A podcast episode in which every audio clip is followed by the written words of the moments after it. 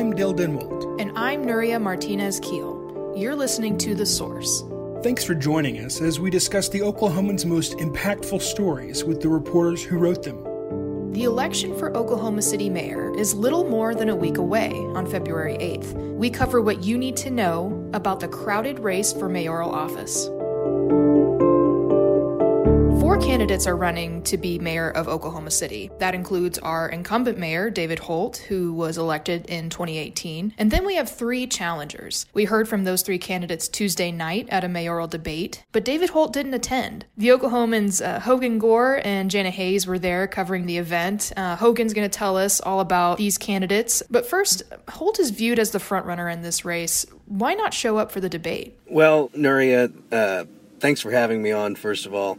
And then, second, Holt's press spokesperson released a statement that said that Holt was essentially having his message spread through various different mediums, and that pretty much is all that that statement said. And so he's has advertisements, he has his message out online, and and that's what their campaign trajectory is for this moment because there's no other debate scheduled or on the on on the record until well there'll be an election on February 8. Um, but anyhow, Holt is is is a heavy favorite in this is in this race, and he had an election in the previous cycle that was one of the largest majority uh, wins in the general election in Oklahoma City, and and so he, he won by a pretty wide margin of seventy eight percent last time. I believe it was seventy eight percent, and and this year he's his polling shows that he's favored. Uh, kind of a little bit lower than that, but favored as well. And so he also has a huge advantage in the fact that he has a about a seven hundred thousand dollars in his campaign fund that he can use, which just dwarfs everyone else. So he has the ability to kind of release on that commercials and TV commercials and things like that. He can spend some money on stuff like that. Uh, not saying that the other candidates can't, but they're just significantly lower in campaign funds. Then the next kind of thing about Holt not being in the in the debate last night. He might not have wanted to give platform to the to the kind of let these other three kind of fight it out and let me stand back and watch and and they know the voters know what they're going to get with me because they've already had me uh, elected and so I, I I would think that that's a factor in, in the decision, but that's just speaking from you know thinking about the political optics side of it. But but Trace Savage, the moderator of the debate last night, kind of made an interesting plea at the end of the uh, at the end of the debate, saying that you know it's an important forum that we have to be able to have these public debates, and that they would like to start a culture of kind of having those in these election cycles and kind of having this place for people to come and listen and, and, and hear out what their potential leaders are, are thinking. So it, it, was viewed differently from different perspectives. For the candidates themselves, uh, it was an easy punching bag. Uh, that there's there's a portrait of somebody on the front stage, but for David Holt, it's probably. Uh, it, it, it, in his mind, is more beneficial for him to not have been there and rely on, on his track record to this point.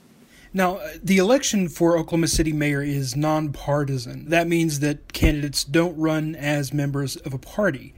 But partisanship has been pretty clear in this race. Take us through each of these four candidates and what their platform tells us about them politically. So uh, let's go in alphabetical order here. So Carol Hefner, she uh, has a more conservative platform, uh, real estate uh, developer, and and proud Trump supporter, as in uh, chair of Trump committees in Oklahoma in 2016, and so she's she's not bashful of her association with the Republican Party or the Trump establishment in any means. It's kind of apparent in the way that she debates a little bit, in the fact that she's calling Holt "no show Holt" every other sentence, and you know it's kind of that kind of like Chris Casteel reported, a MAGA type uh, campaign. And that comes across on the stage in front of the voters, and, and that does get a rise out of people, and, and there are cheers whenever they're not supposed to be cheers after questions. No show Holt right here is a no show. He doesn't show up in the wards either. I was a Trump co chair for the state of Oklahoma in 2016.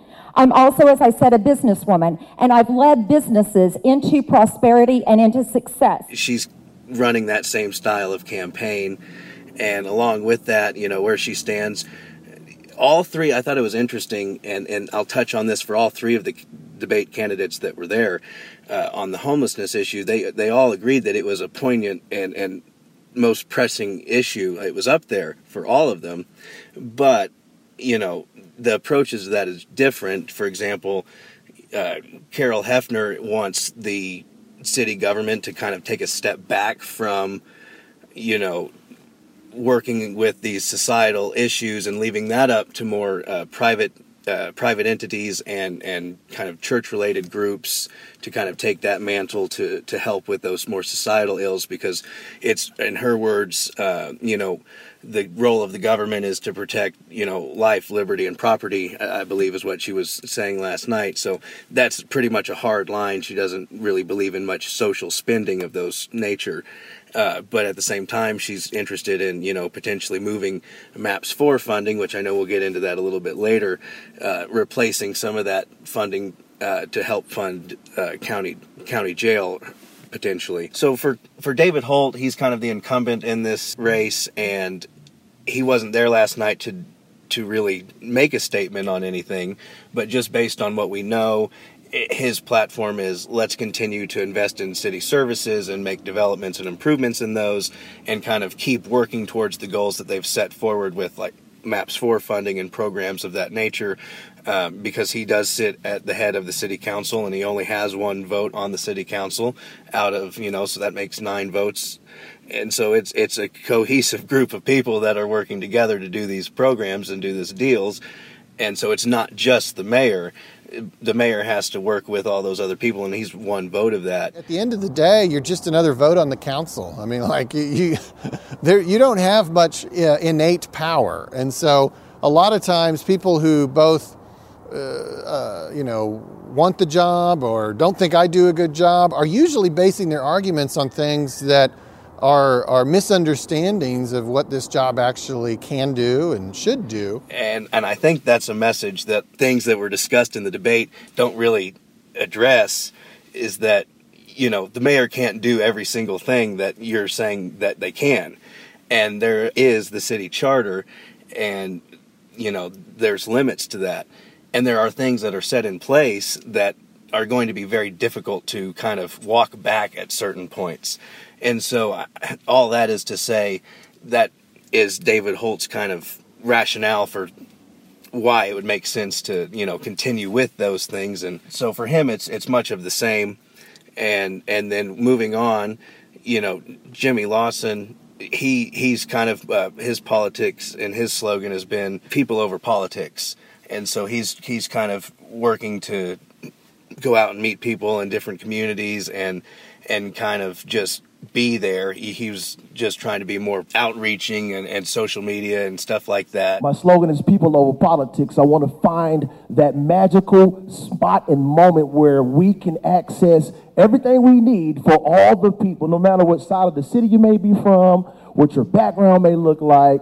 I think my commonality and my experience on a day to day basis in my servanthood would serve me as the best mayor. He's trailing, and he doesn't have as much campaign funding as the rest of the candidates, um, and so he he's just kind of preaching on a more continue with let's develop the homelessness issue. Let's let's help those people with transitional housing. Let's do, uh, you know, more social spending in that sense and kind of with the mental health side of things with homelessness. And so that was a big part of what he talked about last night. He strikes me as the m- most liberal candidate in this race. Is that fair to say? Uh, that would be that would be incredibly fair to say. I would, I, I yes, um, and that's just based on the kind of more right wing challenge that's coming from Carol Hefner and Frank Urbaniak, and the fact that David Holt is, you know, con- he's a conservative, but he's more of a moderate conservative, is kind of where he likes to play himself. But he was a state senator in the Republican Party in Oklahoma, and he is a Republican. But we live in a purple city, kind of mixed together between both parties pretty fairly.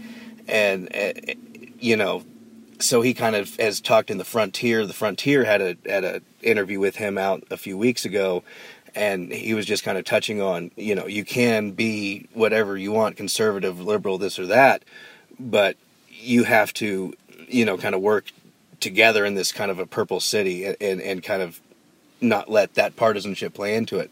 And that's that's just what he has said. You know, so yeah, Jimmy Lawson is most definitely uh, the most liberal candidate in in this race for sure.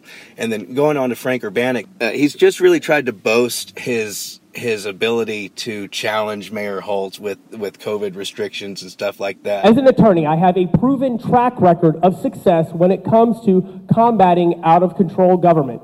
In 2020, I took action three times and filed three lawsuits against governments that were acting outside the scope of their authority. Remember that as I was fighting to open up businesses, David Holt was fighting me to keep them shut. It's mostly, you know, let's let's have and I keep tying it back to homelessness because they all have the same view on homelessness that it's important, but it's so dramatically different the way that Jimmy Lawson says what he believes is transitional housing, and then Frank Urbaniak says let's let's not have any magnet programs for homelessness. But then in the debate, he sits there and says that statement, and then kind of walks it into well transitional housing, but let's not make it to where they're there years on end. Let me be clear. I think the number one magnet for homeless is Mayor No Show here. Um, you can see that homelessness has increased dramatically since uh, since he became mayor. On your site, it says that you want to end the programs that are a, a magnet, and I don't believe Mr. Holt is a program himself. So, what programs are you referring to when you've said that? Well, so that's part of the research that I would do. I'm an attorney and I've done a lot of great research in uh, my career, which is one of the reasons why I've been so successful, particularly in those three lawsuits. But, uh, but no, we need to look at and interview people and see is there something about Oklahoma City that's different than the other locations that is drawing uh, the homeless here? It's more Lawson's focused on the mental health side of things, and then Urbaniak is is trying to rid the problem of it uh, in the sense of uh, just not making it so visible. As for Holt, um, what perceived wins does he tout as reasons for why he should be reelected? You know, I think a big part of it is Maps 4, and I've, I've kind of harped on it a little bit already, but just the it's a billion dollar expenditure and one cent sales tax. It, it is such a huge undertaking with the number of committees the subcommittees that citizens are part of, and then the citizens advisory board, and then getting things to the council, and dealing with contractors, and dealing with just so many different entities and ins and outs, and legal questions, and just all of that. Uh, it's a huge undertaking, and so I think that the fact that he is at the head of the city council as its executive, uh, but just one vote in that city council, I think that he's pretty reliant on on that achievement. And you know other than that i think that he he's i don't think that he's really thinking that he's lost the support that he had so much of in in 2018 so maps 4 is 16 programs that just vary from city improvements to uh, homeless initiatives to funding public parks to just just so many areas of the city are impacted by that. And the money from MAPS 4 is coming from a one cent sales tax increase that, that the voters voted in that was pretty uh, highly supported by the vote turnout. Just the fact that he's an incumbent and things are going in not a terrible direction by any means. The city is improving. There's more investment. There are new museums like the First American Museum, and all those projects have taken time. But the city is growing and developing, and I think people see that, and I think that that's kind of a, a, a win in a sense. Um, but at the same time, there are huge issues that need to be addressed. Roads. I mean, there's all these roads out there that need to be funding, and Heck yes, every single one of those candidates named three different streets that said, "Yeah, we got to fix these roads." Hogan, I'll say I know that the Oklahoman has um, has written about you know when, whenever these mayoral candidates talk about how they would envision MAPS 4 funding to be used. We've certainly mentioned that um, it would be a, fairly significant um, change to make. So far, the city council has never gone back and amended a, a, MAPS plan after it was adopted, after the, the sales tax was adopted by voters and their original plan uh, was adopted by the council. It, the, the council simply has never gone back to to alter that. Can you tell me, uh, explain a couple of the changes that some of the candidates want to implement? I know that, for example, Frank Urbaniak has talked about eliminating the streetcar, completely getting getting rid of it. Um, what are some other things that uh, that the candidates feel like the MAPS four money is not being spent correctly? Well, that's a great question, and it, it's definitely a an area where these candidates can kind of uh, show themselves as you know independent of each other and kind of split themselves apart a little bit just for the for the voters.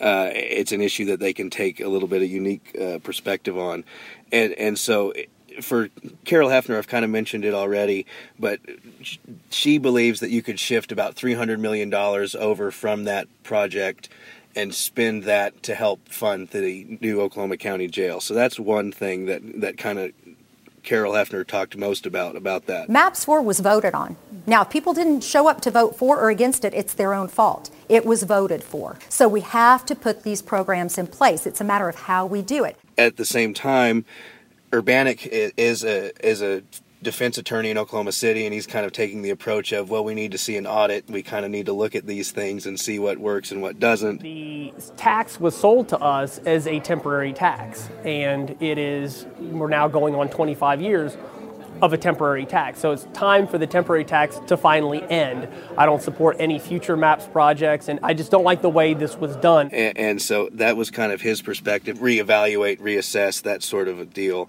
And then at the same time, uh, Lawson was saying that I think that, you know, the city has done an ineffective job of kind of funding and helping with the homelessness and the mental health side of things. What I want to throw into the pot is what we call a homeless transitional complex. So it's a one stop shop, if you will, for those who may be homeless. Here how is my vision. So of course we provide housing and food, but also the missing piece, in my opinion, is the mental health resources. So the good thing is that financing is already put in place. They passed around $50 million in MAPS 4 allocated for this particular endeavor. So he would be kind of more pro uh, spending and a little bit more pro on that side of, of continuation, but but from the other side of that. Um, and so, but at the same time, MAPS does have a $50 million allocation for affordable housing and another 40 million for mental health services kind of already laid out. There was also the question of candidates spreading misinformation through their campaign. Did any of the candidates Tuesday night give comments that appeared to be misleading or potentially false? So, Carol Hefner kind of criticized the mayor's law enforcement policy task force, which had a consultant group 21CP Solutions come in and, and, give some recommendations on use of force and just various different things involving police and and so she criticized that group as being from baltimore and east coast and more liberal cities and we don't need the east coast coming into into the metro essentially well, that's that's not true. Uh, reporter Jana Hayes uh, discovered that that group is based out of Chicago, and the mayor does appoint that task force, but at the same time, uh, he doesn't really oversee every single uh, project that this group does, and they're they're appointed by them, but it's an independent body, and so they had this this consultant group engage with them, and so th- that was just a misleading thing, and sh- and she's also just harped on the the kind of uptick in criminal activity in Oklahoma City, but in actuality, uh, reporting numbers from the Oklahoma City Police Department from September of 2020 to September of 2021, which is the most recent data we've been able to find, uh, it's it's just about a 1% increase over all of the categories of crime. Carol Hefner kind of made a point about her interaction with the homeless population around Oklahoma City, saying that she'd spoken to almost, you know, over 90 homeless people. Uh, didn't really say where, didn't really say when, uh, but she also charged that most of those people that she spoke with, if not all, were brought from California, given a bus ticket, and they don't know who funded that bus ticket, but were shipped to Oklahoma because it's uh, a haven for you know homeless uh, initiatives and things of that nature. Is kind of the charge that she was making last night, and, and based on the Homeless Alliance data that we can find, they do a point in time count uh, every year, which was delayed a couple years by COVID, but the homeless population is estimated to be just under about 12,000 people for 2021. And that's an estimate, and it's very difficult to know that in accurate numbers Uh, and so that's not a, it is an increase, but it's not a dramatic increase. And that's something that people in this election have been continuously charging as just the huge increase. And there has been an increase, but at the same time, uh, representatives and, and, and employees and, and people with the Homeless Alliance are saying it's just so difficult to get an accurate number. And definitely difficult to prove or fact check that, that Carol Hefner did, in fact, find out that these people were shipped uh, on buses from California to Oklahoma City. Uh, so we don't know that that's false, but we don't know how to be able to definitively prove that either. So incumbents tend to be tough to beat in any election. Um, would the three candidates challenging Holt consider it a win to force him to a runoff on April 5th? And are there any signs indicating which of those three candidates might do it? That's a great question, Nuria. And, you know, it would be a huge victory for any one of the candidates to get into a runoff on, on April 5th.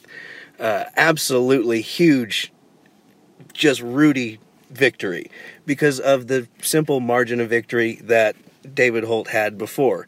And he's polling at about 65% as as opposed to just much much lower in polls done. Uh, so yeah, I think that it would be stunning to me. Yeah, it's tough to say because none of us are in the business of predicting the outcomes of an election, but uh, it, it, will be interesting to see what happens if any of these three candidates uh, challenging Holt could draw him under 50% of the vote and force a runoff there. So we will, that remains to be seen if that will happen. But Hogan, we wanted to say thanks for, for joining us this week and, and for talking about this, this very interesting race. Absolutely. Thank you for having me. You both do great work on this podcast and, and in your reporting. So thanks for having me on. And to our listeners, thanks for joining us this week. This podcast is possible because of the Oklahoman subscribers. We encourage you to subscribe if you can. You can read these stories and more every day in the Oklahoman and at oklahoman.com. Check back next Friday for a new episode.